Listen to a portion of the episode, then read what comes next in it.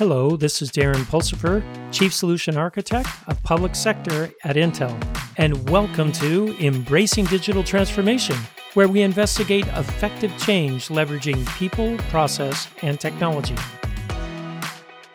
On today's episode, Information Driven Leadership with Betsy Freeman, CEO of Radius Advisory Group. Betsy, welcome to the show. Thank you, Darren. It's great to be here. I appreciate the invitation. So, Betsy uh, Freeman, you, you live up in Michigan now, but this is where you retired, but you're not retired because uh, I think you love um, you love this industry so much. I do. So I, I love the the whole idea of problem solution, and I think we have plenty of problems, and I'm I'm hoping that I can contribute to some solutions here along the way. So let's talk a little bit about your your career and your background. Because when I say you're retired, you're really not retired. You just retired from working for the government. Uh, th- that's right. I retired from the federal space. Uh, although by proxy, I think I, I sometimes still work there. Um, I'm a little bit of an odd duck. Most people take the the route of you know either public or private sector, but I I kind of found a challenge in saying that you know what let's just see if you could do both. And people kind of warned me against that, but I have to say it's been the most exciting part of my my uh, professional journey. I, I started out as an active duty service member of the United States Air Force.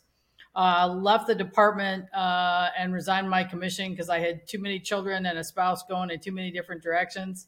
And somebody had to not be in. My spouse and I were both on active duty, so um, mom jumped out. Um, I was fortunate to to land in big industry and spent a great deal of time at Price Waterhouse, then Price Waterhouse Coopers through its merger, uh, working in a number of industries. Uh, but the last industry I worked in was the utility and energy industry. Um, and then did what I really wanted to do is to go back to the DoD, and I was uh, very fortunate to have been uh, selected to go back to work um, uh, in the DoD with uh, uh, Secretary Gates uh, when he was running his efficiencies task force, and stayed on under Secretary Panetta um, as he did a lot more work for the department when he became secretary. Um, then I had an interesting journey to the DoD CIO uh, and stayed there and was appointed as a uh, deputy CIO and then made kind of full circle coming back out of there and have now founded my own consultancy um, in the last place you would expect, and that's Holland, Michigan, on the wonderful Lake Michigan shore, um, out of the Washington limelight and busyness, uh, and and much to my great contentment. Well, and and you guys hosted uh, Intel there recently, I got to go to Holland, Michigan. It's a wonderful, wonderful place, beautiful. Um, so I appreciated that. I got to see a, a part of Michigan I'd never seen before. As did we. It was a it was a privilege to have you have you all here. All right, so you've you've been at the you've been at the high ranks of public sector information technology as a C as a deputy CIO, and tell me what were the biggest challenges that you guys ran into? Well, there's probably the list of challenges. Probably you could you'd have to have a couple rolls of toilet paper to write them all out. Um, but what I would say in my in my particular role there in the DoD CIO, um, and I think this is true across public sector as well as private sector. The biggest challenge is always to look at how do you bring new thinking, new processes, new technologies, new methods of working, um, kind of overnight, if you will, right? Into organizations that are big. Um, they have uh, enormous scope. They have a lot of silos. Everybody has their own P&L or their own budget. Um, there's all sorts of agendas, uh, uh, professional and private, across all of those things. And how do you actually how do you actually help to institute change um, in those kinds of environments. We actually got a little, uh, an interesting kind of set of glasses on that this last couple of years because of COVID. And I've always been one of those uh, kind of disruptor people um, that has said, you know, the best innovation actually um, always occurs in the greatest, uh, when we're under the greatest level of distress.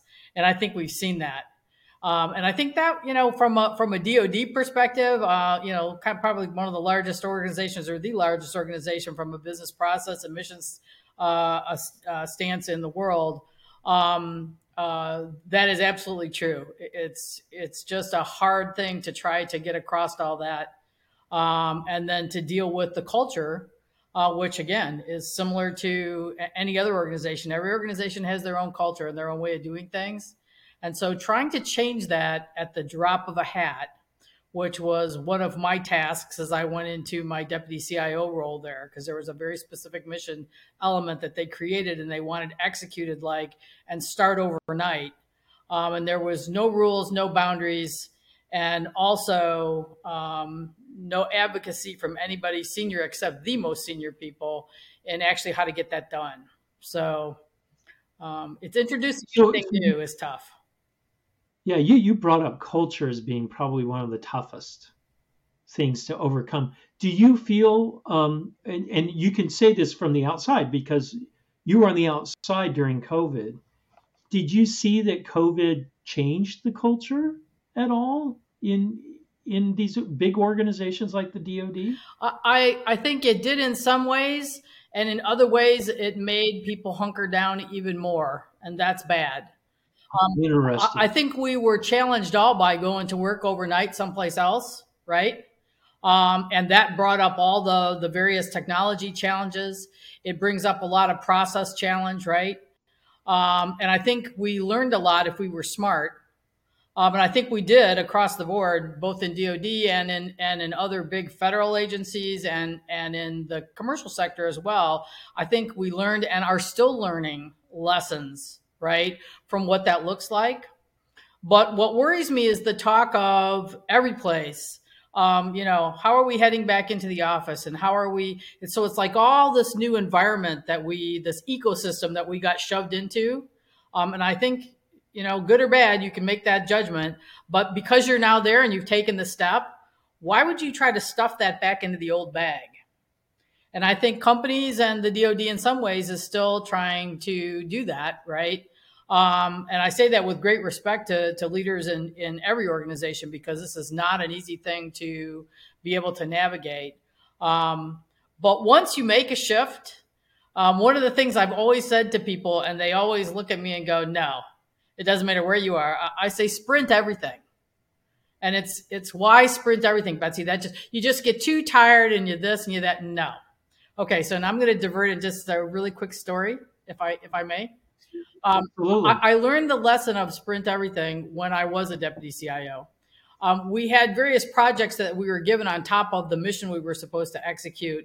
And every time we would go into these big meetings, everyone would get their piece of the of the of the projects that they were supposed to be working on, and they would all get 30 days. And then they would turn to my team and they would say, um, Betsy, we're giving this piece to you, and you get 10 days. Well, I kind of got irritated with that. I was like, why does everybody else get 30 days and I get 10 days, right? So after about the second or third time that happened, I, I went to the leadership and said, uh, you know, with great respect, uh, let me ask a question about why it is I only get 10 days.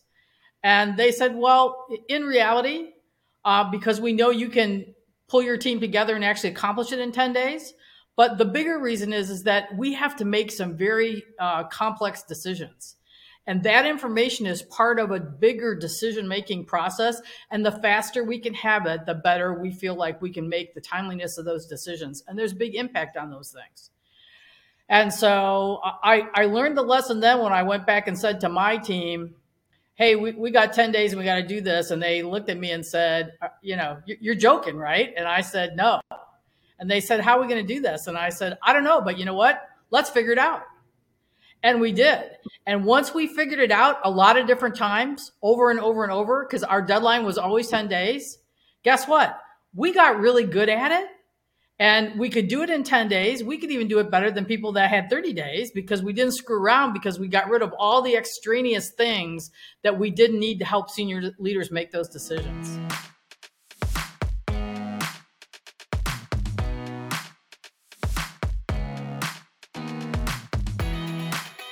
So, so, so this is interesting. I want to tap into this a little bit because okay. I, I saw the same sort of thing during COVID when I talked to other CIOs. You didn't have, oh, I need uh, five months to go analyze this problem. No, because no one can work. Yeah, exactly. Right? It needs to be done now. So that that sense of urgency, do you feel like that sense of urgency really helps people focus and helps get rid of the the chaff, for no better word, right? All the extraneous stuff that doesn't really provide any value. Well, I think that's where the real challenge lies. I think people generally will have a sense of urgency if you tell them they only have a short deadline to do things. But, you know, as a leader, you have to ensure that when you're asking people to do that, that they're equipped with the people and the resources and the authority to go and execute something on a shortened timeline like that. And if they have it, which as a deputy CIO, I, I was given great support in that regard. Um, if they have it, then you know it's like ripping the band-aid off. You, you just you go and you do it, and once you do it, you can you know you can help to kind of institutionalize it. Uh, but unless you have a leadership that's going to support that, I think it's really hard um, to get to that. I think there there could be a sense of urgency, but people just say, "How are we supposed to do that?"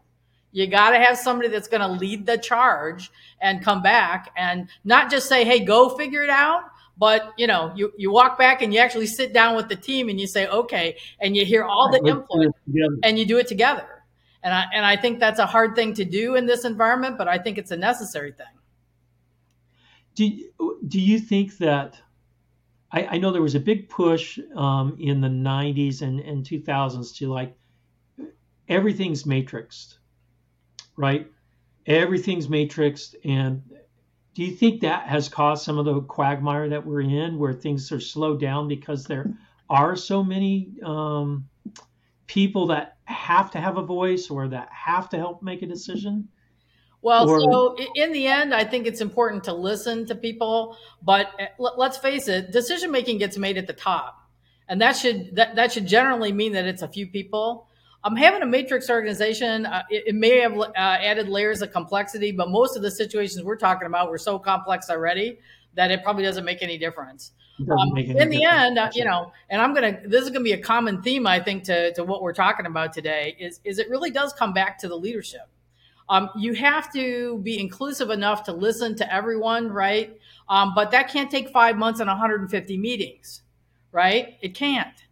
Um, you, you, have to you have to come up with ways to systems, automated systems, and groups that can do ideation and come up together and suggest models and work with each other. Not just talk about being collaborative, but actually doing it together, right? Which is kind of what we invited you here to work with us uh, when you came to Holland, and what we were trying to do with the Intel team was to kind of let you inside of our processes, right? So you could see how we do this stuff. Um, but I think that's the that's the key. You, you have to be able to to have that ability and be able to turn and and kind of turn and burn, if you will, um, with all of the situations that come up, and you can't take forever.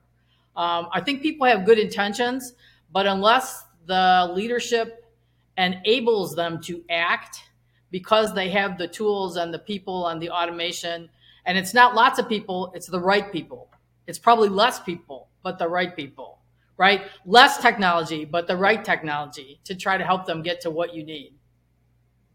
Gotcha. Okay. I, I, I love how I love how this is going. And you as the leader, you kind of said, We're doing this. So it wasn't like, what do you guys think? You think we can do this?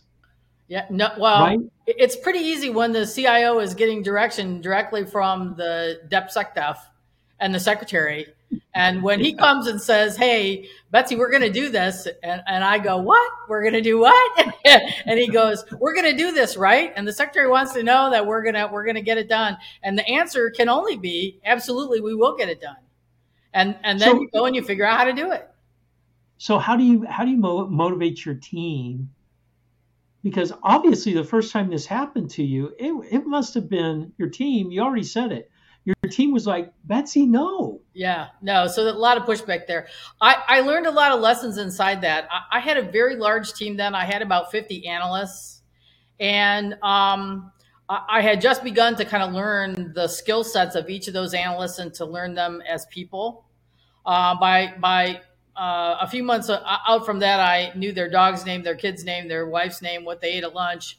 And I also knew all the skill sets, the primary and the secondary and the tertiary skill sets that they actually had. And and what I determined was is taking that in, taking a problem into a big group of people and getting everybody to give me their opinion on how it should work uh, was actually very useless. Um, and it wasn't that their input was useless; it was that you couldn't do anything with that. I had to make a decision. We had to go. So what we ended up doing um, is we kind of created an interesting model where because we knew uh, what skill sets people had, we took the problem and, if you will, kind of set it in the middle of the room and said, hey, we're going to cherry pick. And my average was seven people. I tried to keep it to five. And we would pick the people with the skill sets and with kind of the, the, the, the cognitive the diversity. Yeah, the cognitive diversity to be able to sit at the table and figure it out and if they needed somebody else, like if they needed a data scientist, um, you know, in those days I could call Intel. I could I could get a few minutes of a data scientist time. I had a data scientist on staff that I could have 0.3 of his time every month. Um, so um, what we did was we we fit the skills and the abilities of the team to the task, and we said solve the problem. And much to my surprise, um, repeatedly they blew it out of the water. Um, sometimes we would get uh, questions that you know we would get, "Hey, can we have this in an hour?" from the DepSecDef's office. It, we very quickly got to a point where it wasn't shock and awe, right? For us, it was like, okay, who do we need to solve the problem? How fast can we do it? And we had set up templates and things for ourselves to be able to provide input, input back to um, uh, the DepSecDef for consideration and the CIO for consideration. Um, and we had some fun with that. Uh, but um, at the end of the day, um, we had a process in place that allowed us to do that ideation, to come up with options, because that's what we did. We took a neutral stand. We didn't say, you know, Mr. DepSecDef or Mr. CIO, this is what you need to go do. We said, here are the options that you have based on the data that we know, um, the you know the level of accuracy that we believe that that data represents, um, the budgets, you know, uh, scenarios, the political scenarios, the support we have from our um, um, board of directors, all 435 of them over on the Hill. Um, so you take in all of those considerations, right? The timeline that you have, the impact to the soldiers, the sailors, and their families, and all those things, and and we'd give options. And so and so we stayed out of the decision making, and so we could just lay out facts and evidence.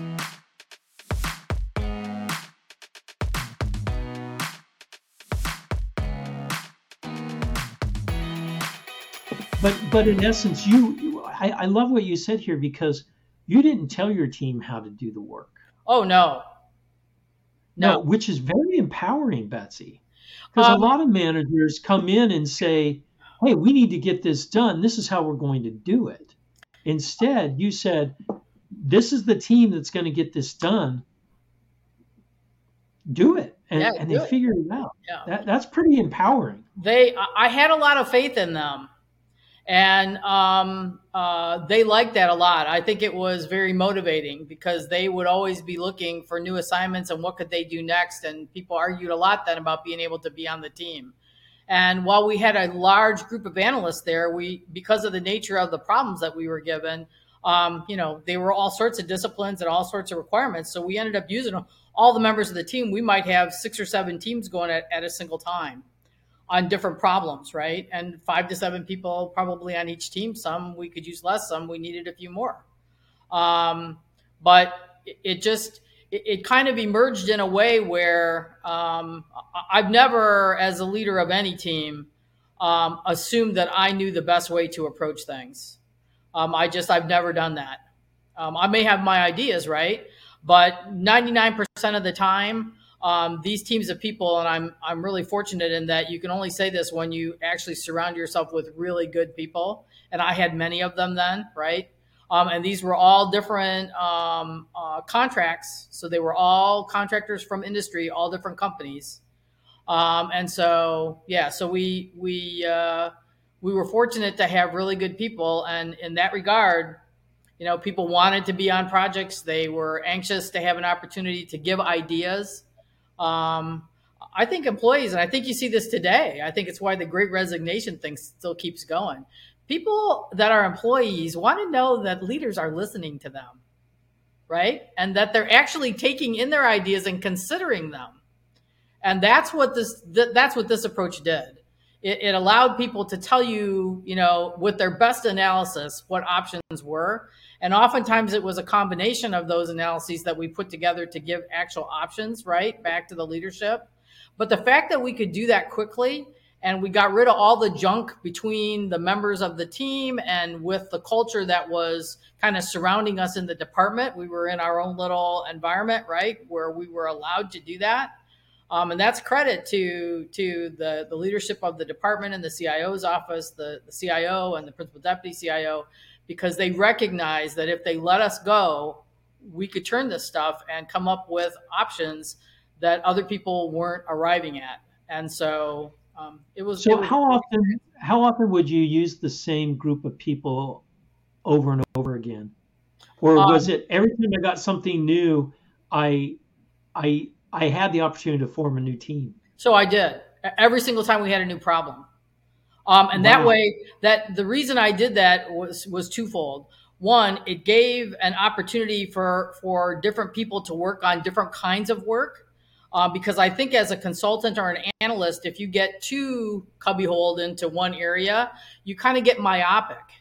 Um, I, be- I I'm a strong believer in a multidisciplinary approach in just about everything that we do, right? Because you don't know what you don't know because you don't see it from the other guy's shoes because you've never been in them.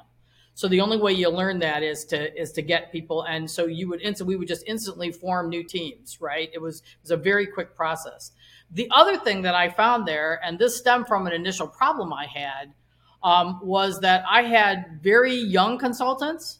I had some, uh, you know, mid-career consultants, and I had some uh, more mature consultants, right? And as you know, there's a kind of a generational divide kind of across all of that when you look yeah. at the reality of it. Um, so we would mix young and old together um, and mid tier two. And sometimes people wouldn't like that and they'd come and they'd say something. Um, and then by the end of the time they were done with the project, it was all about, gee, you know how much I learned from this guy?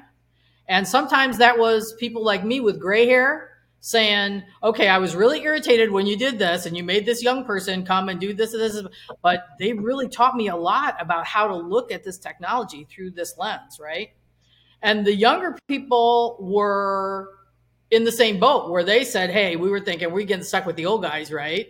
Um, but in the end, um, to have the benefit of knowing why policies and procedures were established the way they were and having the history of it, that gave you the context of what you needed to understand to be able to change it in the right way, right? And update it without totally just dismantling the whole thing, which is oftentimes what you end up doing. And so, um, yeah, so there was there was good reason for that, but we had, we got to know our people very well. Uh, it was me and I had a deputy, and we could just very quickly say, um, you know, pull this person, this person, this person, and go. And if they were working on something else, um, we'd say, hey, can you work on two things? And I don't think I ever had anybody say, no, I can't work on two things. They they just they just did it. I don't know how they did it, but they did it.